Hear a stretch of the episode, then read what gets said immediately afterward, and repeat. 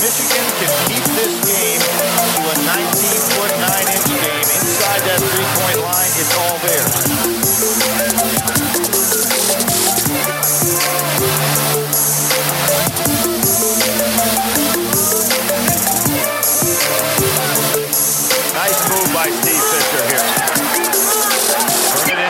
19-9. Hello and welcome to the 199 podcast. This is a special bonus edition.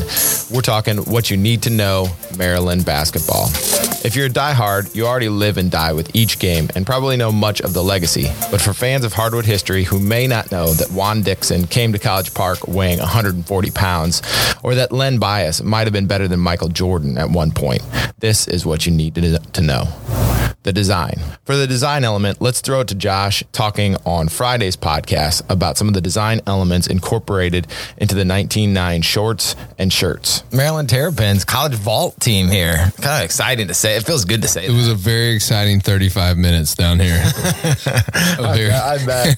you guys put, putting stickers on each other. Vault, college vault. no, it was wild, man. It was uh, it was fast and furious, and it's gone. Um, I I really needed these Maryland 02 shorts. like I really, really needed them, and then I forgot to pull a pair for myself, What? and they're all gone.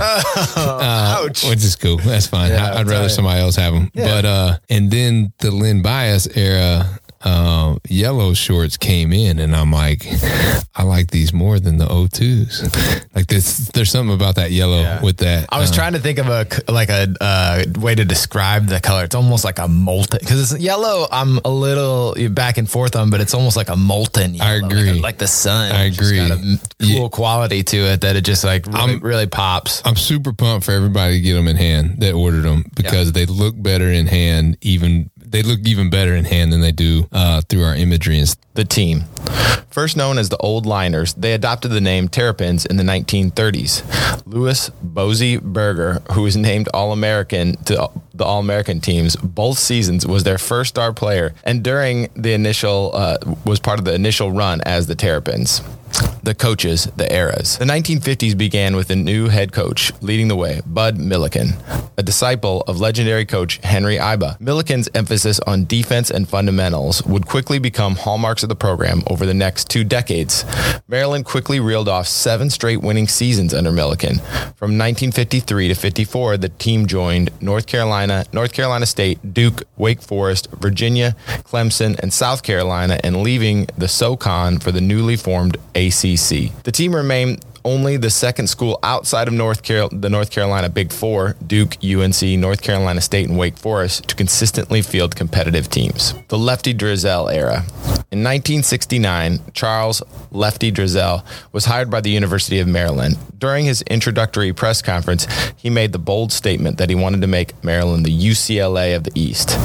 At Maryland, Driesell began the now nationwide tradition of Midnight Madness. We talked about this an, on an early episode, earlier episode of the podcast, explaining that the longstanding NCAA rules determined that college basketball teams were not permitted to practice until October 15th. Driesell traditionally began the first practice with a requirement that players would run a mile in six minutes. Found that players were too fatigued to eff- to effectively uh, practice immediately afterwards. So he held a one mile run at the track around Byrd Stadium, where there was a crowd of a thousand fans that gathered after le- after learning of the or unorthodox practice sessions. And the event soon became tradition and built the excitement for the college basketball season. The Gary Williams era. After directing Maryland to its first national championship, Gary Williams, class of 68, in his 14th season as head coach of his alma mater, was heralded as the 2002 Atlantic Coast Conference Coach of the Year and showered with numerous regional and national coaching accolades. Williams is one of just 10 active coaches in America to boast a national title. He's become the sixth winning, winningest coach in ACC history after transforming the Maryland program into one of the nation's most formidable and building a Baltimore, D.C. area following that has consistently resulted in sellout crowds. With consecutive trips to the Final Four, the school's first national crown, 21 consecutive weeks in the USA Today, ESPN Top 10, and the school's first number one ranking, Williams has constructed the most prominent era in Maryland basketball history, just in time for the program's move to their state of the art 17,000 seat Comcast Center. He's the sixth basketball coach since 1980 to guide his alma mater to to the Final Four, and the first since 1974 to guide them to a national title. He's one of only 10 active coaches to boast an, a national championship. This is, of course, in 2002. He was one of only two active coaches and just the 12th overall to guide his alma mater to two Final Four appearances. He's only the eighth to guide his alma mater to consecutive Final Fours and the first since Houston's Guy Lewis. He won 17%, 70% of his NCAA tournament appearances while at Maryland and ranks eighth among active coaches in the NCAA tournament winning percentage overall and ninth in wins with 23. Gary Williams, Maryland legend. The players. Gary and Lefty's pro picks could be an entire edition, but I'm going to list some of the names to know and pause on a couple to highlight because they're integral to these 99 releases. Chris Wilcox, Lonnie Baxter, Joe Smith, Steve Blake, Jalen Smith, Greivis Vasquez, Juan Dixon. Juan Dixon was an All American shooting guard and among the most dynamic scorers and all around players in the country. Rated as the nation's top one or two shooting guards by multiple preseason publications prior to leading Maryland to the Final Four in 2001. He spent his second year as a preseason con- candidate for the Naismith Wooden Award. He's a slashing scorer who created off the dribble and made opportunities for himself and his teammates. He described he was described by his teammates as fearless and the first Terp since Joe Smith and just the fifth overall to earn ACC first team honors back to back seasons.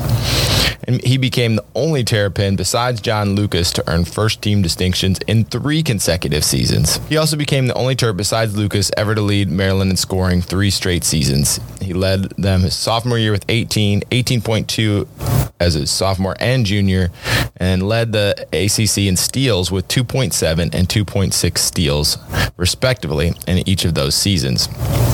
He became just the fourth player in ACC history to lead the circuit in steals for three straight seasons. He enters his senior campaign 615 points short, short of the Maryland career scoring uh, record. He would become the only ACC player besides Rhodes ever to record 100 steals in a season after making 95 and 96 thefts each of the last two years. He needed 43 point field goals to break the record for that as well. He never fouled out in 105 career games. This is what Gary Williams said on Dixon. Well, everybody knows Juan's story by now, but what I like about Juan is that he's not satisfied.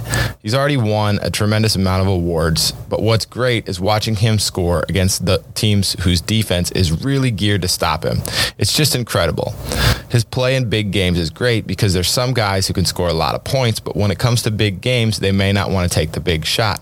The thing I like most about Juan is that he has no fear of anybody and and plays that way. He's not afraid to place himself in pressure situations.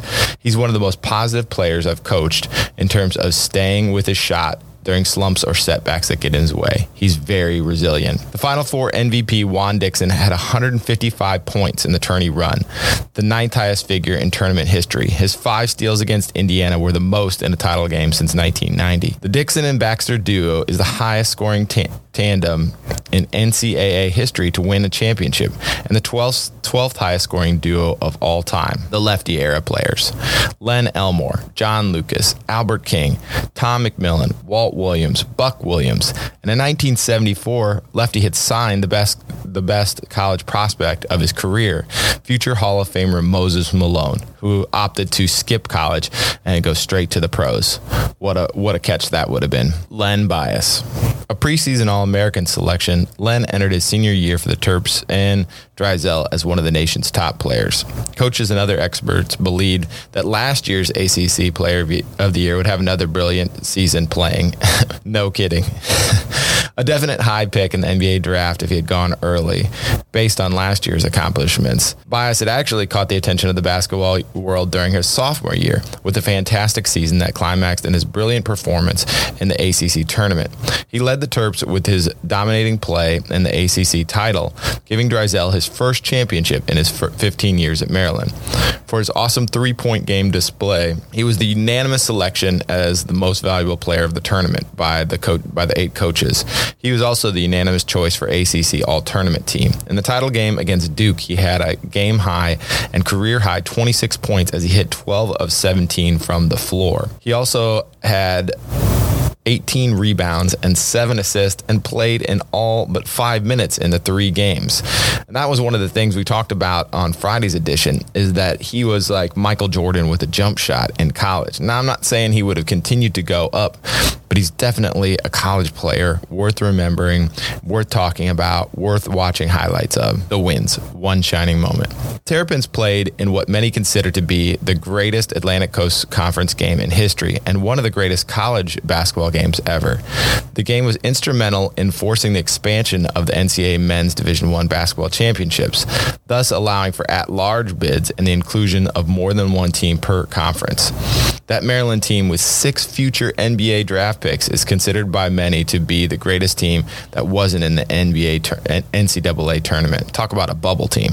In 2001, they made the Final Four, but lost to Duke in heartbreaking fashion as Duke stormed back with a 23 12 run to down the Terrapins. Next year came their vengeance, the 2002 national championship. Maryland is the only program to advance to the NCAA Elite Eight in each of the past two seasons prior to their championship year. The Terps are one of just seven schools to appear in each of nine straight NCAA tournaments since 1994. Maryland won at least 25 games in each of the past four seasons. They were 54 and 5 at home since 1999. Maryland played its final game at Cole Fieldhouse while clinching the ACC regular season title and com- completed the undefeated home schedule. The win streaks carried into the Comcast Center. 18 straight home wins, 10 straight ACC home home home wins, and 84 consecutive non-conference home wins, the longest streak in the country. The future, the Big Ten, new world, the Mark Turgeon era. Well, this year's team, I'm sure, is tough to watch after the possibility of last year's team was washed away by the pandemic. Mark Turgeon remains an elite coach. Stock up now on gear and cheer them while they're down. It will earn you your true fan stripes. If you're feeling blue, watch some of that glorious 2002 run.